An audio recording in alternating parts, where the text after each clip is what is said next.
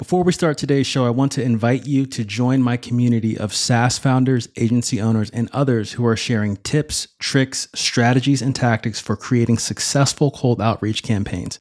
It's a free group on Facebook called Cold Outreach Mastery, and you can get there by heading over to morgandwilliams.com slash community. And if Facebook isn't your thing, but you still want valuable cold outreach advice, head on over to morgandwilliams.com slash newsletter and put in your best email to get first in line for valuable resources that I share on how you can fill your calendar with sales meetings and your pipeline with opportunities. Now, let's start today's show. In this episode, I have the pleasure of chatting with a B2B sales veteran. He's had the opportunity to work for both Tony Robbins and Chet Holmes selling their training programs. He has a wealth of wisdom and knowledge on selling and optimizing sales processes. If you're looking for insight into how to grow revenue throughout your sales process and not just the beginning, you'll get a lot out of this episode. I'll see you on the other side.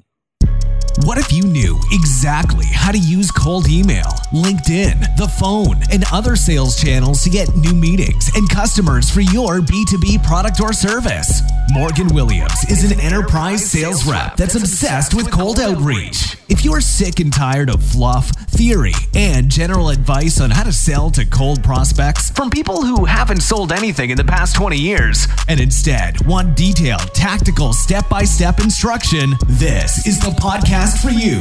Each week, he'll interview salespeople, consultants, and entrepreneurs about actual outbound sales campaigns they've run with real numbers and results. Each conversation will be a deep dive into deconstructing a specific campaign's results, as well as the strategy behind it. You'll get the opportunity to peek behind the curtain and see what's actually working now in cold outreach. Welcome to Outbound Metrics. Doug Brown is the CEO of Business Success Factors. Business Success Factors specializes in helping CEOs, business owners, and companies to optimize sales processes while dramatically increasing revenues. Doug, it's a pleasure to have you on the show. How are you doing? Morgan, I'm doing great, and thank you for having me here. I really appreciate it. Awesome. You ready to dive in? Let's dive in. All right. How does Business Success Factors get results for its clients? Well, we get results in a multitude of ways, but the main one is we produce revenue growth for the companies. Not only do we produce revenue growth, but we usually increase their profitability because we're optimizing everything on and along the cycle of revenue growth as it pertains to their whole customer journey. Awesome. And what would you say makes business success factors unique or different? Well, we don't take on anyone we make our clients actually qualify more so than you know we're trying to qualify ourselves. And the reason behind that is because we're really looking for a minimum five to one roi when we take on a client. Mm-hmm. we like to get 10 to one because it's really you know i mean if somebody gets usually if they get three to one they're happy as can be you know so we try to over achieve in that regard. And so you know we're very particular about how many clients or who we actually take as a client we won't take them unless we have a very high probability we know we can get them results. Awesome. And do you have packages or you custom pricing? Uh, we custom price pretty much everything. It just depends on what the company needs and what they want, you know, what they're looking to get as an end goal. Uh, we've worked with companies that, you know, wanted to add an extra million dollars. I mean, I've worked with companies that wanted to add an extra $50 million. Usually the, it's a different game. So sure. And who is your ideal customer? That client that has usually 10 salespeople and above, 15 million in revenue and above, usually doing a kind of a high profit type program. Uh, companies that want to also maybe sell into large accounts, far larger than they could ever dream to sell into those accounts that are returning five to one on their regular accounts. And in the client who's pretty much frustrated by the way their sales are running today and they're either they know what the issues are or they don't know what the issues are. Uh, either or is is pretty ideal for us. Awesome. Let's go into this example case study you have for us today. And can you give the audience you have a very unique background. I just want to do a quick background on your experience in sales and, and what's led up to this campaign you're bringing us to today. Sure. Do you want me to kind of give my background? Yeah yeah that'll work so I started at the age of three working for my father's business. Literally, I did. And I swept floors 25 cents a week, had a lot of money for candy because it was penny candy back then. And we started uh, actually working with clients. My father put us out and right out on the front uh, lines when we were about five and a half to six years old. We had to start communicating with clients. Mm-hmm. And we were selling them and filling orders. Now, I still don't know whether today, because I never had the chance to ask my dad, you know, was this a needed labor or were you trying to teach us something? But what ended up happening was, you know, I got the sales bug and the leverage bug pretty quickly because it's really cool when you're a young guy and you're making way more than, you know, your teachers at school and, and, mm-hmm. and things like that. Right. So, I looked at it as leverage. I wanted to always stay in the leverage field. That's why sales appealed to me as well as being able to help people. And so, you know, my life kind of progressed on from there where I've built a lot of businesses while I was in school. I used to get out of school at 10 30, 11 o'clock in the morning, go work for my dad, and then build my own business above and beyond that. So I did a multitude of those all the way through high school and through college. Then I figured one day, well, geez, I probably ought to get serious about life and not because entrepreneurs have that up and down thing. So yeah. I went to work for a corporation and I became the number one sales rep out of 315 in the company. Along that time, I sort of was getting a little tired of that industry. So somebody kind of introduced me to the training industry. And that's how I ended up getting into the training industry. And I became president of sales for, for Chet Holmes and then Tony Robbins and Russ Whitney and different people in the industry. As I was working with all their clients and the client bases that I had, I came to understand that the big thing that most companies were missing was not that they desired to have sales, but they really didn't have sales process. They didn't have a systematic, duplicatable, replicatable process that they could measure against, i.e., optimize against. And so that's kind of how it all came about. And I've worked with thousands of companies over my life. So I've seen some good, I've seen some bad, and I've seen some great. Awesome. Let's uh, let's get into this campaign. Would love to hear some background on it. The client you're working with, yeah. It's actually a, a software company uh, in the wireless space, and okay. they do wireless optimization. So I like to use a mixture of a sales cadence. So we'll go out with like LinkedIn, we'll go out with phone calls, we'll go out with text messages, we'll go out with email, and we, I like to use a combination of them. But instead of going after the masses, what I tend to focus my clients on is let's go after, you know, what Chet Holmes used to call the Dream 100 clients. So, who is your ideal client? Who's your ideal buyer that you really want? And so we construct a list based on that. And in this case, we came up with a list of 500. So are 500 yeah, dream clients, if you will. And what they wanted to do was they wanted to shift their model to a more leverage model. They had an inside sales team, but when we talked, I would say I gently and mentioned to them that they should have an outside independent sales team as well. And so, i.e., build an agency program. And so we did that. These Dream 500 were really geared toward building the agency program. So we went out originally with LinkedIn with 500 contacts. We sent those out. We did a combination of LinkedIn, uh, phone calls, and email to start out and you know we ended up in our first run doing you know out of the 500 we got a 25% response rate from everybody because when you what we found is when you use multi-modality like that some people are on linkedin some people are not some people prefer to have a phone call you know some people even text. So we got a 25% response rate or 125 responses. We ended up with a 33% meeting rate because what we did is instead of just trying to put out a message, we really wanted to build a relationship. And so we came at it right from the relationship component of it. At the end of that, we ended up with a 50% close rate. So out of the first run, we got 125 responses. We had 42 meetings and we had 21 new clients for these folks.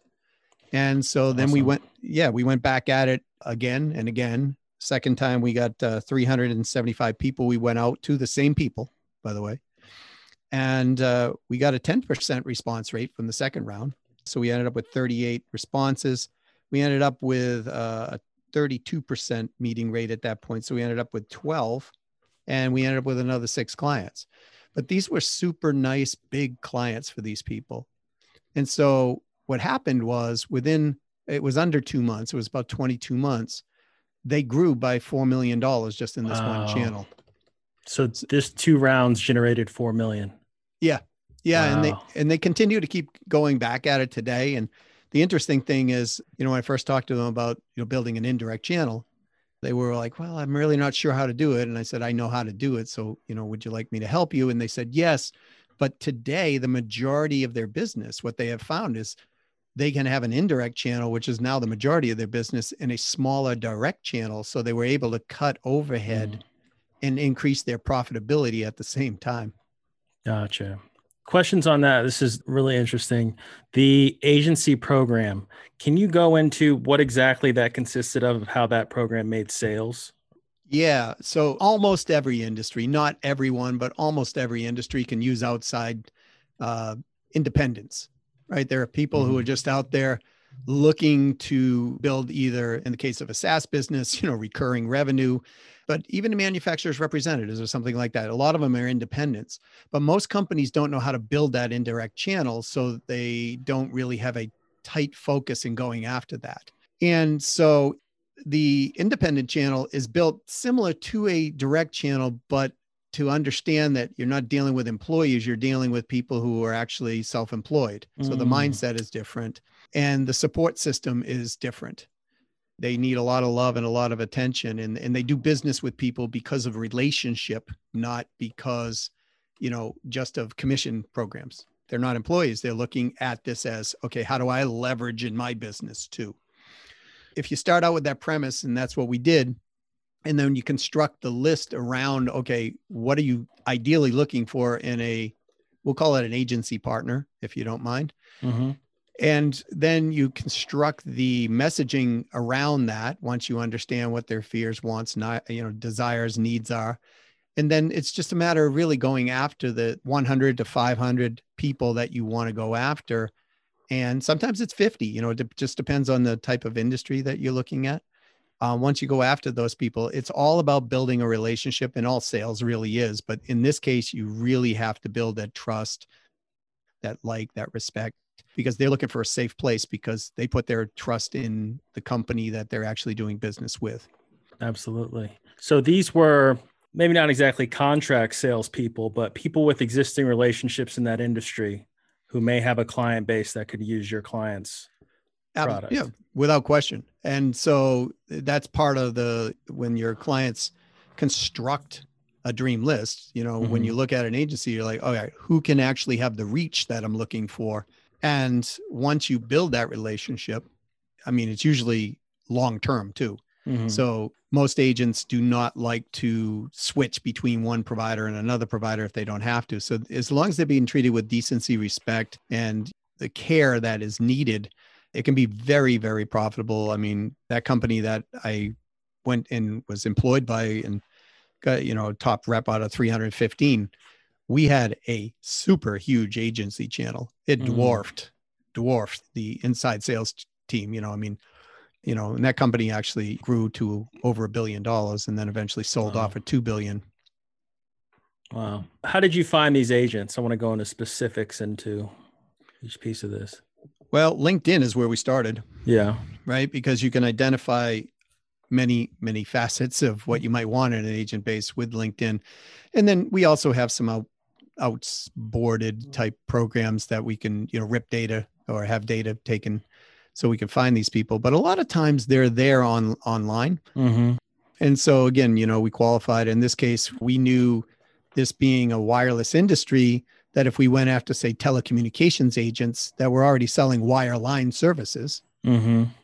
and wireless was the new and upcoming thing that had been up and coming for a while, but most of the agents weren't involved in it yet because they really haven't found a really a trusted home. So, mm-hmm. you know, we went after those. And a lot of these people, they may have had, you know, what we call phone vendors. They might have had a base of 2000 clients that they've been taking care of their phone systems for two years. Yeah. So it's an easy walk in once you establish the relationship and they trust you because when you walk through the door, you're part of their reputation. Right. So that's the thing too. If you're going to have uh, indirect reps, you got to take care of their client base like mm-hmm. beyond nice. And one of the keys in doing that is you tell the agent, look, I'm not looking for your whole base. What I'd like to do is we want to take one test account. Mm. Let me mm. prove to you how good we actually are and how your clients will rave about us. And so when you come at it from that point of view, you overservice the client. The agent is comfortable and it's like, well, let's do one more. Agent gets more comfortable. Let's do one more. Agent gets more comfortable. Now, would you like to talk about opening up something bigger? Gotcha, gotcha. And that was what my next question was going to be: is how do you build that trust, and how does that like starting with that messaging, getting that agent on the phone? So uh, was that a, like a call to actioning your messaging? Well, maybe not the one account, but how did you open that conversation within? What copy did you use? So very simple, right? A lot of times people are trying to construct copy that is really more what what people would call sales slick, right? Sure. So the reality is that when you're building an independent channel, they're not interested in the pomp and circumstance of of everything. What they're interested in is human connections. So we come out with a message that's very short and says here's what we do. We think that you might we might be a good fit for you. Are you open to having a discussion just to discover whether or not this makes sense or not? So that's kind of the gist of the message. And believe it or not i mean most people are very open to that now, there's one other thing that we did. We researched these people prior to, and we threw something in that was kind of personal. Like, hey, I see you went to Washington State University, mm-hmm. right? Whatever it might be to connect with these people, or maybe on their profiles, you know, on LinkedIn or Facebook or wherever they were, maybe they have something where they're promoting a charity or something like that. And mm-hmm. you just kind of mention something personal that they can relate to because that separates you out. Sure. And once once you establish that, it's just a matter of just being genuine and using humor too. That's a big one, right? Okay. So the, the humor that's acceptable. You know, you stay away from the normal, you know, don't talk about spouse jokes, don't go yeah. religion, don't go into politics, right? Right. right. Okay. I like that. I'm seeing, you know, I've talked to people about this out at least weekly, right? And mm-hmm. I'm seeing more of this shift back towards simple messaging, just being simple human connection. I think the all the automation has proliferated so many messages and people just want human connection now. So just keeping it simple and getting that in front of people. Yeah, and I think in, you know, 2021 more so than ever people are definitely, you know, craving for connection because let's face it, most of us have been locked away for the last six, right. seven, eight months, right? So, and the reality is, is people right now, and I think people in general, general, they've always wanted genuine communication, but you know, some marketing companies or whatever got slick on the online side, figuring, hey, we can, you know, utilize, you know, direct copy, which works. Mm-hmm. Um, but again, on the B two B side, you know, especially in the in the client size we're talking about, you know, or even the million dollar up company, they're too damn busy right now to read through long copy emails, most of them. And they'll delete them or they'll scan them or they'll never get to the end a lot of times. But with a short copy piece, mm-hmm. you get their attention because it's, and you better say what you got to say right away. Right. Get that attention immediately mm-hmm. and get them to engage with it. Awesome. I'd love to hear any more specific examples you have about how you optimize revenue inside of accounts, points of leverage. The first thing that I do is we get very clear on what the truthful goals are of the company because a lot of times companies they have these grandiose goals but they don't have the interior operational support, right? Or mm-hmm. you know, we talk about going safety first and then stable second, right? So if they're safe and stable, great, we can scale them but if they're not we want to optimize and fix that to make sure that they're stable in the in the middle part because a lot of companies can scale up too fast and it will actually not be a benefit to them. Mm. but what we do is we look at everything along the customer journey. So once we get not honest but truthful about what is the clear objective of growth then what we do is we take an assessment to figure out okay where are you? You know and once we figure out where are you are there any impedances are there blind spots are there anything that's going on that if you start to scale, it things don't, you know, your airplane doesn't come flying apart in midair type thing. So once we cross that, then we have a growth plan that's set out. So a lot of times we're looking at things that companies are quite frankly, they're overlooking. Something as simple as all right, how many clients do you have today? How many did you have over the last five years who are either dormant or are not doing business with you any longer? And when's the last time you engaged with them? Many companies are not, once their client stops, they kind of forget about them, right? Mm, yeah. um, so go back and re engage that base. You'll immediately pick up a business because they already have trust. They already know you. They may have had a different need now than they had before, whatever it might be. So we look up from, okay, what's sitting there like that? And then we look at every little metric going through. Okay. So, for example, if we sent out X amount of marketing pieces, how many of those pieces actually got a response? And how many of those got a response that got a call? And we look at what is the success path along the way. And then we start adjusting all of these metrics in between. And I can give you an example. I had a client that they were an online company. They had a lot of salespeople and they generating a lot of leads. But when they generated a lead, it would go to the sales queue. And 62% of the time, the salesperson was not following up with that lead mm, at all. Wow. Right. And they were generating thousands of leads a week. And so what ended up happening was I went back to the owner of the company and I said, Hey, I looked at all of your numbers. You have a static close rate. If you get them into stage out of stage zero into stage one, and then out of one into two, you've got a static close rate across the board. But 62% of your leads are not getting into stage one. Right. So, you know, he told me I was crazy. So I showed him all the numbers and and he was doing 48 million a year. I mean, he was a smart guy. Mm-hmm. And um, when he looked at the numbers, he's like, we got to fix this. I'm like, yep, so, yeah.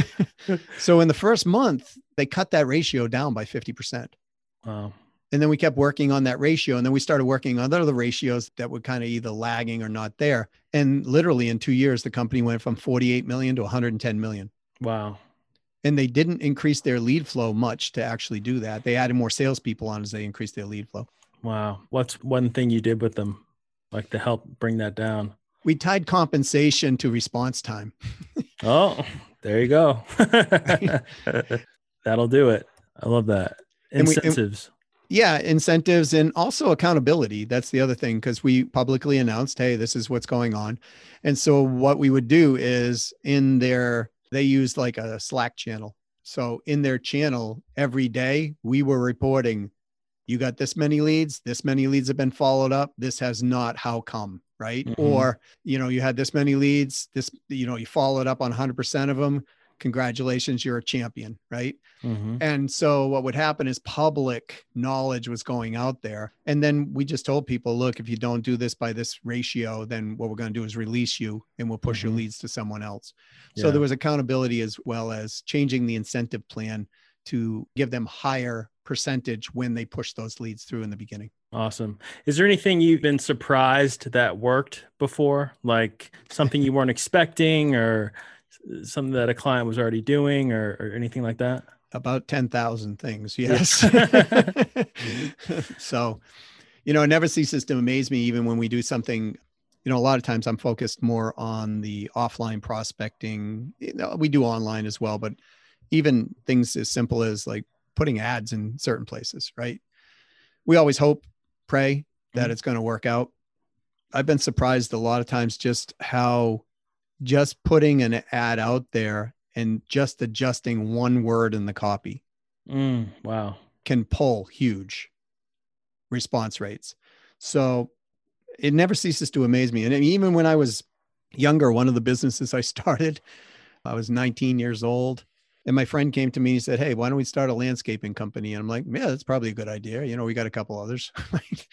and so we started this landscaping company, borrowed a little money, bought all this landscaping equipment. And so I wrote an ad, and it's basically was back then it was two guys in a truck. Will you know, weed, seed, lawn, do everything, mm-hmm. hedges, whatever. And I had like six words left in the ad, and we'll also do cleanouts.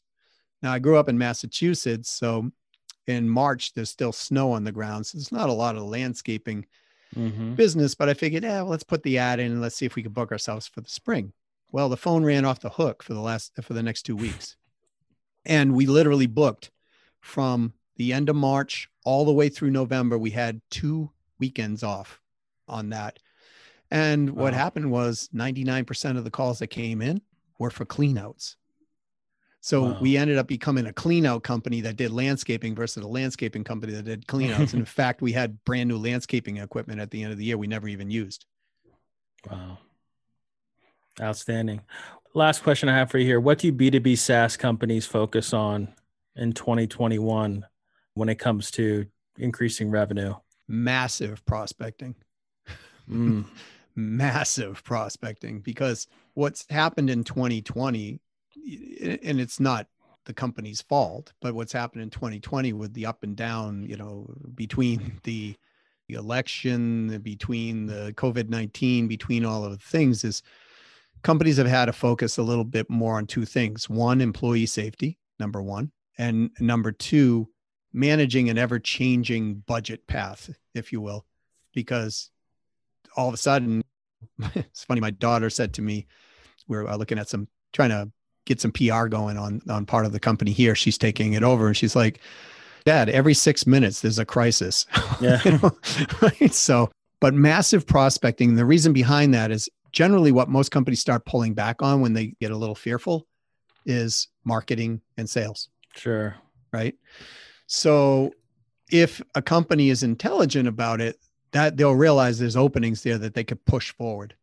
And so when mm. they do massive prospecting, when this turns around, and it will, it's not the first challenge we've had in life. I mean, we've had 9 11, AIDS, SARS, MERS, you know, you name it. Um, mm-hmm. Um, what ends up happening though is the people who have pulled themselves back, who might have even been industry leaders, companies will emerge when they do massive prospecting because they're constantly building relationships all the way through the process and they're keeping top of mind awareness. So when budgets free up or there's an opportunity they'll traditionally call that person who's been in touch with them. I love it. If you're listening to this and interested in contacting Doug, speaking with him, you can check him out at Doug at businesssuccessfactors.com or check out his website, businesssuccessfactors.com. Doug, it's been a pleasure having you on the show. Morgan, thank you for having me here. It has actually been a pleasure on my end too. I appreciate awesome. it. I appreciate it. Bye bye. Bye now. Doug has decades of experience selling at the highest levels, and anyone listening should take close notes on how he thinks about revenue optimization. Look, if you enjoyed this episode, make sure you subscribe and share it with a friend. Thanks for listening.